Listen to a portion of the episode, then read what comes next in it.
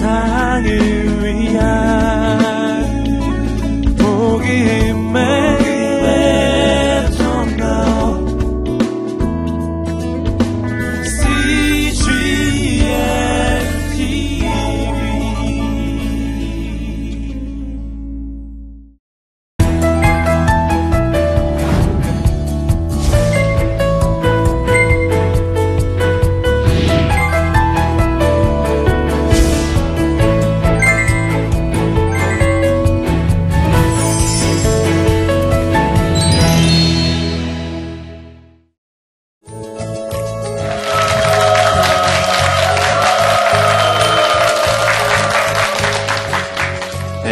네, 안녕하세요.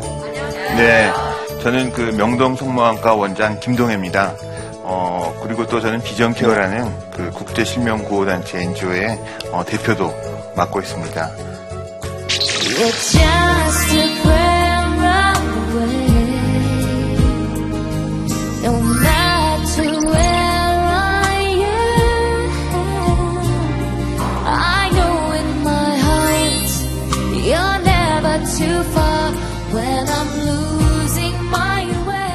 어, 오늘 그 주제는 해외 단기 선교 꼭 가야 하느냐, 어, 요것을 갖고 이게 제가 얘기를 하려고 하는데요.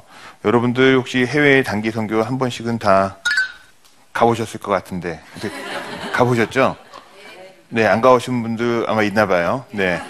그렇습니다. 이제 뭐 많은 분들이 이 교회에서 뭐 방학 때, 휴가 때 되면 단기 선교를 가고 또 학생들 또 많이 가고 그걸 또 준비하느라고 또 이제 교회에서 여러 가지 일들을 하고 그런 것들을 하고 있습니다. 근데 이런 그 해외 단기 선교 꼭 가야 되느냐 어, 이런 것들을 또 얘기하는 분들도 사실 좀 있습니다. 그 비전케어는 그 2002년부터 어 32개국에서 어 단기로 가는 일주일씩 하는 그 비전케어 아이 캠프를 어 143차례 이렇게 했습니다. 최근에는 1년에 한 20차례씩 어 가니까 거의 1년이 52주니까 한 달에 두 번 이상 단기 캠프를 하고 있거든요. 그래서 그 캠프를 가기 위해서 교회에서 준비한 것처럼 한 세 번 내지 네 번 정도 준비 모임도 갖고 어, 또 교육도 받고 또 갔다 오면 또 우리가 피드백 모임도 하고 그런 것들 하다 보니까 1년 내내 어, 단기 선교를 어, 하고 있습니다. 그래서 어, 팀들이 여러 가지 팀들이 맞물려서 이렇게 캠프를 돌아가고 있거든요. 이제 그렇게 해서 사실 비전케어가 지금 이런 143차례 캠프를 통해 갖고 어, 한 9만 명 가까이 수술 진료를 하고 13,000명 정도 이렇게 개한 수술을 하고 그렇게 해서 어, 현재에서는 굉장히 그 좋은 성과를 어, 얻고 있습니다.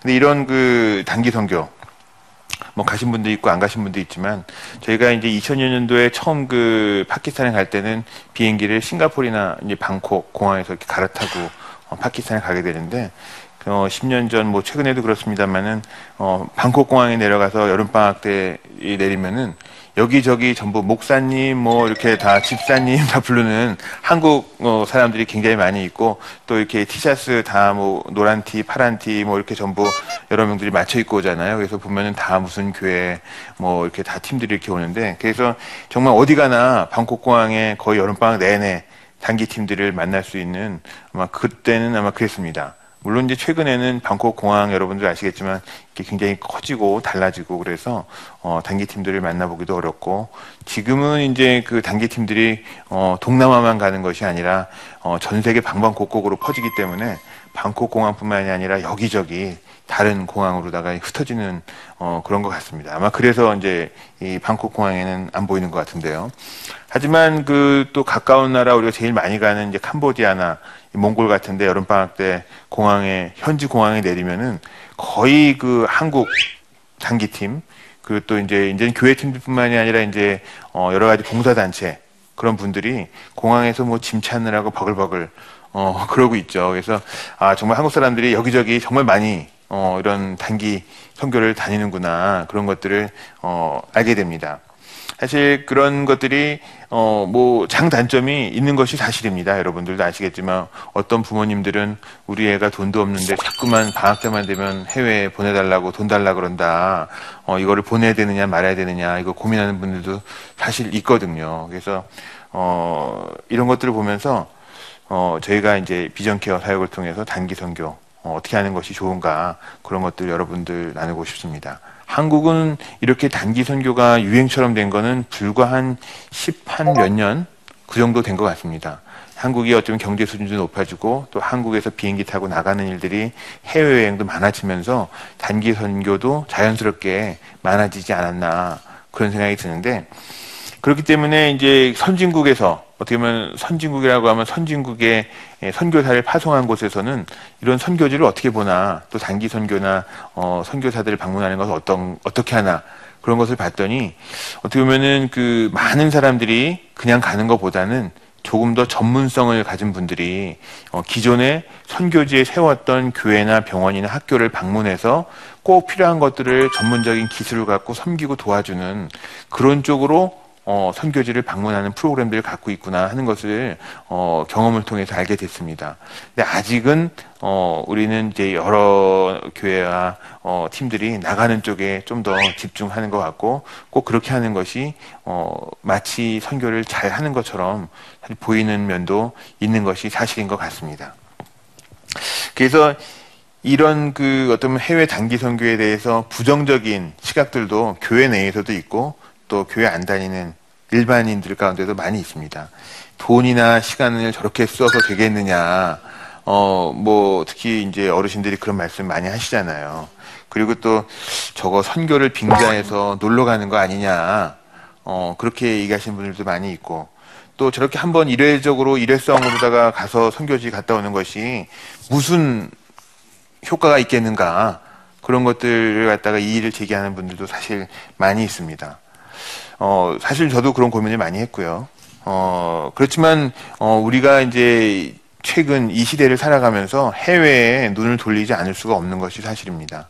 이 뉴스를 보면은 뉴스의 많은 부분이 지금은 해외 관련 뉴스들이 나오고 있잖아요.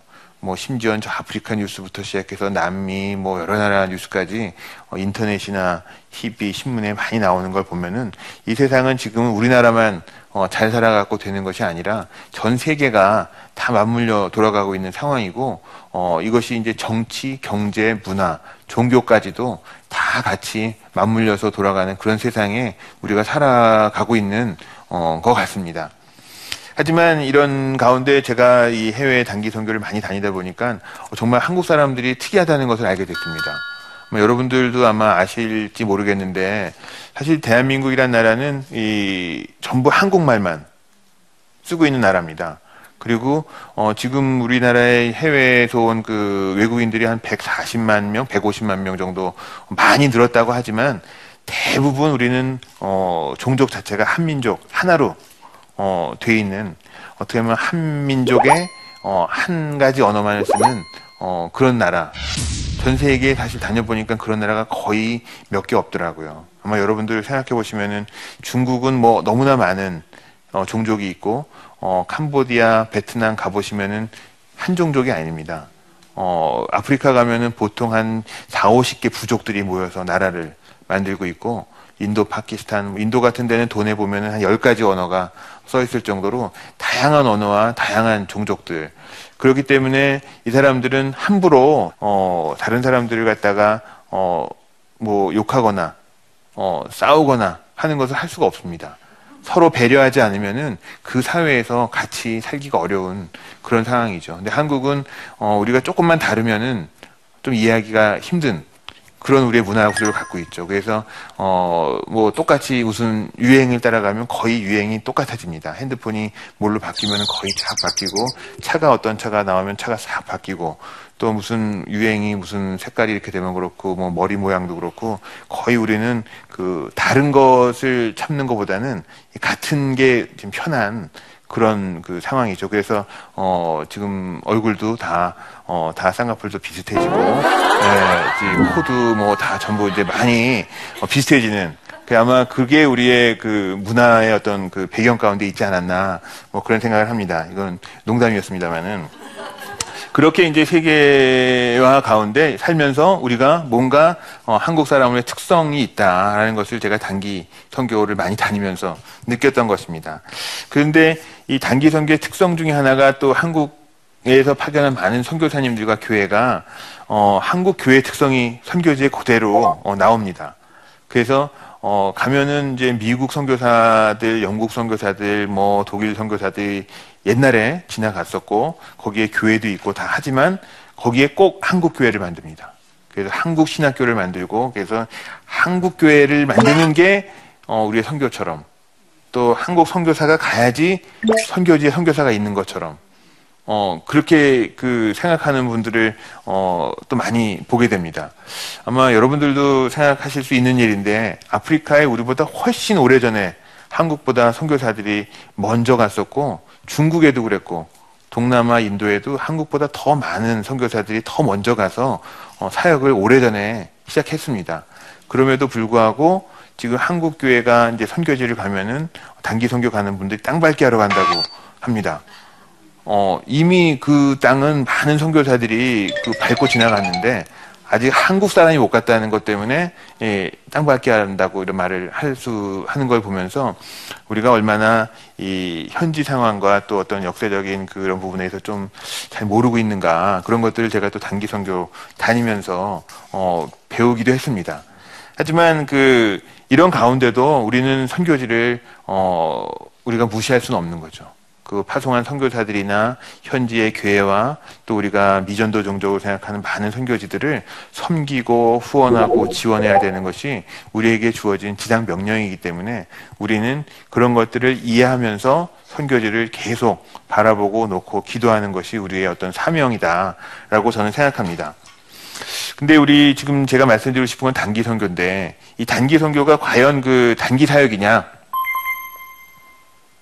물론 가는 기간이 보통 일주일, 이주일 가면은 단기 사역인데 선교사님들 입장에서 보면 한 1년까지도 단기 선교사 라고 합니다. 물론 예, 뭐더 오래 계신 분들도 많이 있지만은 그래서 저는 아 이걸 보면서 아 단기 선교가 과연 단기 사역이냐라고 생각할 때 저는 아니다라고 어, 감히 말씀드리고 있습니다. 왜냐하면은 이 선교 사역은 옛날에 이미 2000년 전부터 예수님이 시작하셔서 그 제자들이 여기저기 저기 돌아다니면서 이 사역을 하셨죠.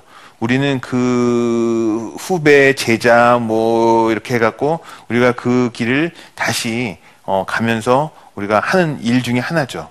그렇기 때문에 이 사역은 단기 사역이 아니라 2000년의 선교의 역사 중에 한 부분을 우리가 맡아서 하는 그 일부분이다라고 저는 생각하고 있습니다.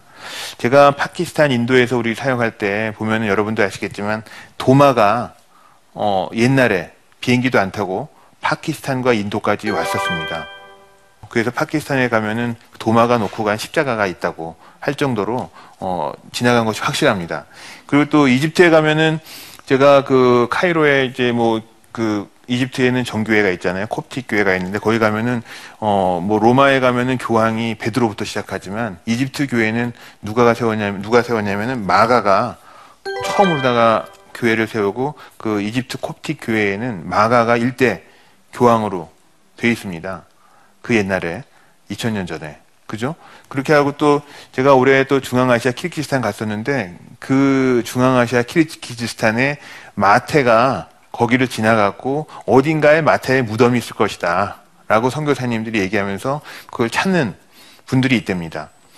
그 옛날에 비행기도 없고 도로도 없고 차도 없는데 그 인도 파키스탄까지 또 중앙아시아 키르키스탄까지 또 이집트까지 또 아프리카에 저 이디오피아에 가면 또 정교회가 있고 그 시대에 어떻게 거기까지 가서 어, 교회를 세우고 어, 사역을 하실 수 있었을까 굉장히 놀라운 일인데 그 일이 생긴 이후로 저희가 계속돼서 이 일을 하는 거기 때문에 우리의 단기 사역, 꼭 우리만 한다고 보면은 우리의 일로 단기 사역이 될 수 있지만 하나님의 역사의 이 큰 흐름 속에서 보면은 우리가 그 흐름 속에서 한 부분을 역할을 감당하는 그런 역할이지 이것은 꼭 단기 사역만은 아니다라고 저는 생각합니다. 그렇기 때문에 이 일은 어, 계속돼야 되고 주님 오실 때까지 계속돼야 될 일이기도 합니다. 그렇기 때문에 이런 단기 사역을 어떻게 하는 게 좋은가? 그래서 저는 그 네 가지 원칙이 있습니다. 먼저 단기 사역, 단기 선교를 하기 위해서는 첫 번째 어 understand 해야 된다. understand가 그 이해하는 거잖아요. 근데 첫 번째가 understand. 영어를 제가 사실 잘 모르지만은 understand가 중요한 것 같습니다. under. 아래쪽에 스탠드 하는 거. 그러니까 상대방을 이해하기 위해서는 아래쪽에 서서 봐야 된다는 건데 우리가 혹시 선교지를 생각할 때 아 저 나라 너무 못 사는 나라야 가난한 나라야 무식한 나라야 그렇게 생각하고 혹시 어 선교지를 가시는 분이 있다면은 우리가 그거는 굉장히 실수하는 것이 아닌가 그런 생각이 듭니다. understand 해야 된다. 그리고 나서 준비를 해야 된다는 거죠. 두 번째는 제가 어, 그 사람들과 어, 소통을 해야 된다. 말도 안 되는데 가서 여러분들 어, 하나님이 내가 일을 캄보디아 말로 하면은 하나님께서 다 해석을 해주실 거라고 생각하고 계실지 모르겠는데 어, 사실 굉장히 어려운 일입니다. 그래서 이 언어를 준비하는 것도 중요하지만은 우리가 하는 일들을 통해서 사실은 설교를 영어로 하거나 캄보디아 말로 하기는 어렵습니다만은 제가 안과 수술을 하는 거는 그 사람들하고 소통이 잘 됩니다. 그 사람들이 말이 필요 없이 제가 수술하는 걸 보기만 하면은 그 의사 선생님이 알겠다. 저렇게 하는 거다. 보기만 하면 압니다. 마찬가지로 아마 누가 의자를 만들거나 어, 누가 뭐를 고치거나 하는 것을 말이 필요 없을 겁니다. 그 정도로 우리가 꼭 말뿐만이 아니라 그 사람들하고 소통하는 것 이것이 우리가 단기 선교를 준비하는 데서 가장 중요한 어, 원칙이 아닌가 저는 생각이 들고 세 번째는 모든 이 사역이 현지 중심으로 현장 중심으로 해야 된다는 것이 저의 그 원칙 중에 하나입니다. 단기 선교를 가는데 현지에서 필요한 것들을 알아보고 가야 되거든요. 근데 꼭 우리가 갖고 있는 거 그것만 가져가서 어, 잘 해주려고 하는 그런 생각을 할 때가 많이 있습니다. 현장에서는 그게 필요 없고 그 사람들이 정말 원하는 것은 이건데 우리가 갖고 싶은 것, 하고 싶은 것으로 그 사람들에게 하려고 하는 그런 것이 혹시 우리의 잘못은 아닌가 그런 생각이 듭니다. 그러면서 또 제 생각에 마지막에 네 번째는 어떤 일을 하든지 간에 단기 사역이 장기 사역이 될 수도 있고 그 사역을 통해서 뭔가 우리가 열매를 거둘 수 있는데 이런 사역들을 빨리 어느 정도 자립을 시켜주면 빨리 떠나야 된다 하는 것이 저희 어, 그 비전 케어 사역의 그 원칙 중에 하나입니다. 양화진에 가면 그 많은 선교사님들이 거기 있거든요. 어, 근데 여러분들도 아시겠지만 지금 대한민국 교회의 선교사들이 사역하고 있는 교회가 거의 없지 않습니까? 아마 선교사님들이 떠나신 지가 한참 오래됐죠. 그죠?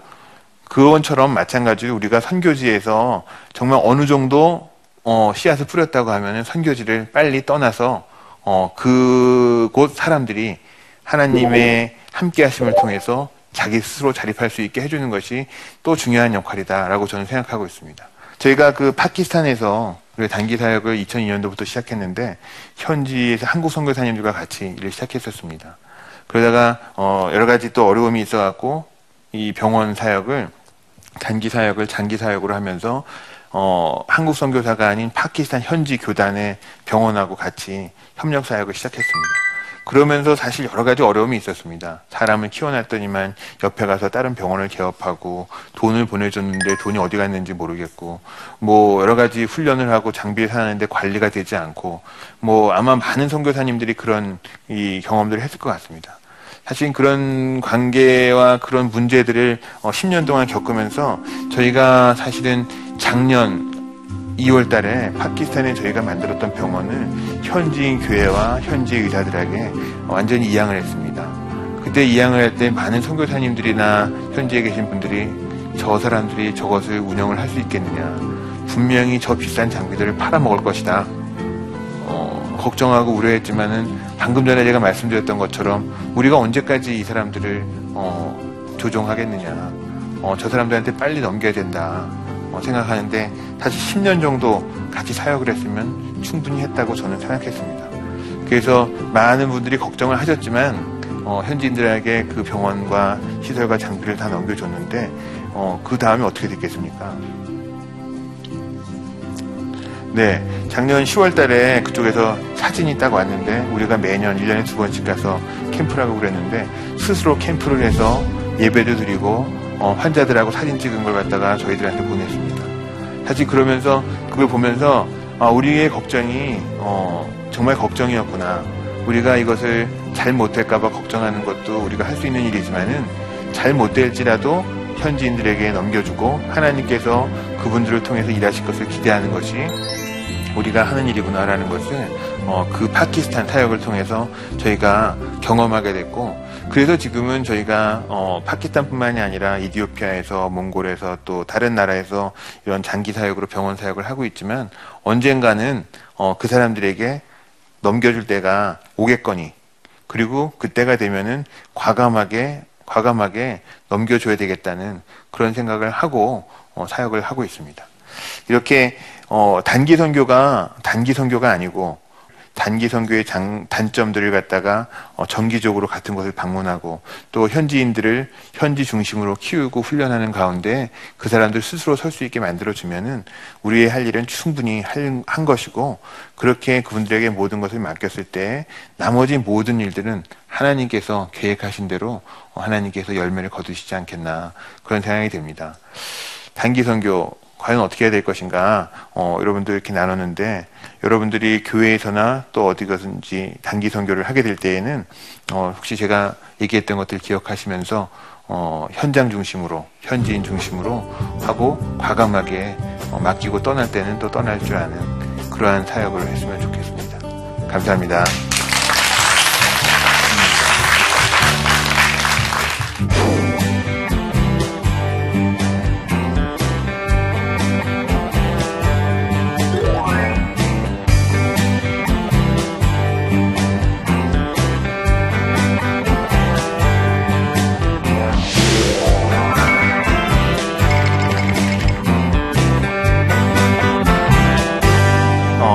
당장 우리 주변만 봐도 불신자들이 엄청나게 많은데 왜 굳이 해외에 나가서 많은 돈과 시간을 써야 할까 하는 생각이 듭니다. 그 돈과 시간을 국내 선교에 쓴다면 더 많은 열매를 거두지 않을까 싶은데 제 생각이 잘못된 걸까요? 잘못된 거 아니죠, 여러분. 어, 저도 어, 비전 케어 사역은 어, 안과 수술하는 사역인데 국내에서는 사실 제가 할 수 있는 일이 어, 많지 않습니다. 국내 여러분들 잘 모르시겠지만은 대한민국은 전 세계에서 의료 보험이 제일 잘 돼 있는 나라입니다. 그리고 병원이 전 세계에서 가기 제일 쉬운 나라고 어, 아마 환자분들은 항상 비싸다고 말씀하시는데 의료비가 전 세계에서 가장 싼 나라 중에 하나입니다.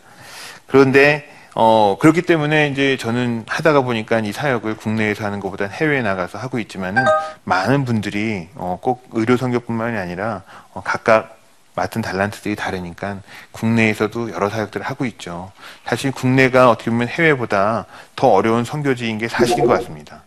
지금 대학교 다니는 학생들 어, 5%밖에 교회를 안 다닌다고 하는데 어, 저희가 잘못해서 그렇게 되지 않았나 싶은 생각이 드는데 어, 정말 우리가 균형을 맞춰서 각각 다 다른 역할들을 하고 있잖아요. 그렇기 때문에 국내에서 또 해외에서 또 의료 선교로 또 아니면 다른 선교로 어, 하는 분들이 다 함께 하나님의 나라를 확장하는 데 쓰이지 않겠나 생각이 들고 우리가 다 알지는 못하지만 하나님께서는 분명히 계획하신 바가 있어서 여러분들이 필요한 것들로 다 불러서 쓰시지 않을까 어, 그렇게 생각됩니다.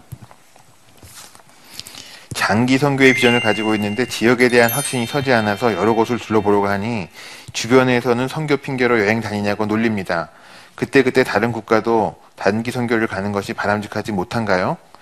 야, 굉장히 어려운 질문인데 어, 이 지역에 대한 확신이 서지 않는다고 여기저기 사실 다니기는 사실 어려운 것이 사실입니다.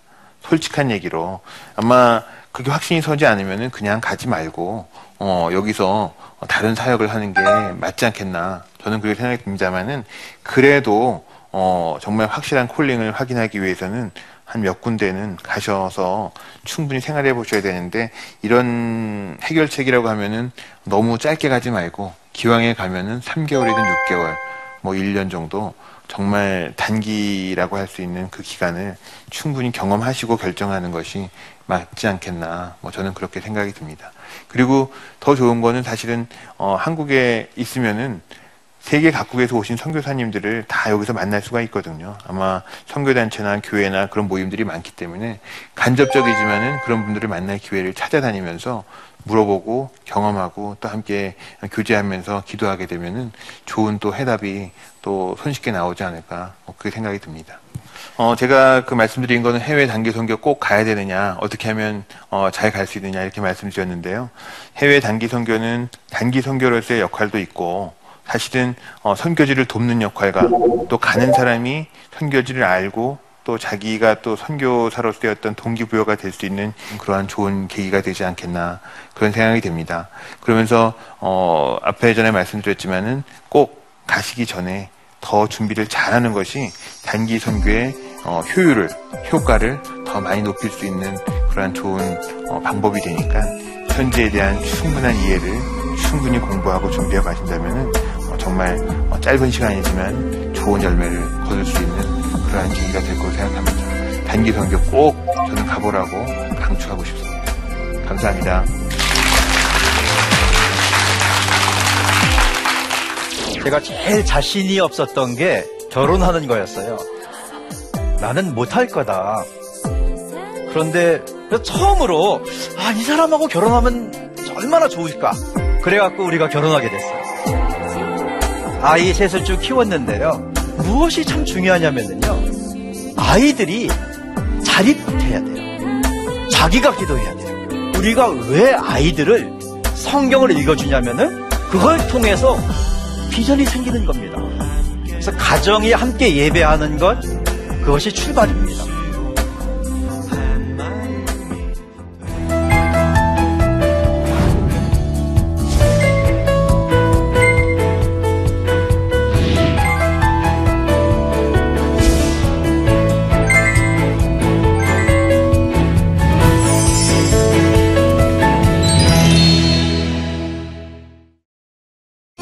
한 중풍병자가 있었습니다. 친구들은 그를 예수 앞에 두기로 했지만 무리 때문에 들어가지 못하자 지붕에 올라가 그를 달아내려 예수 앞에 놓았습니다. 예수께서는 친구들의 믿음을 보시고 중풍병자를 고쳐주셨습니다.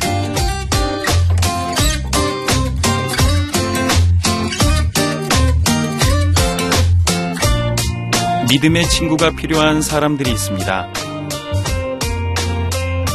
영혼의 아픔을 치료하고 영적인 갈급함을 채워주는 믿음의 친구.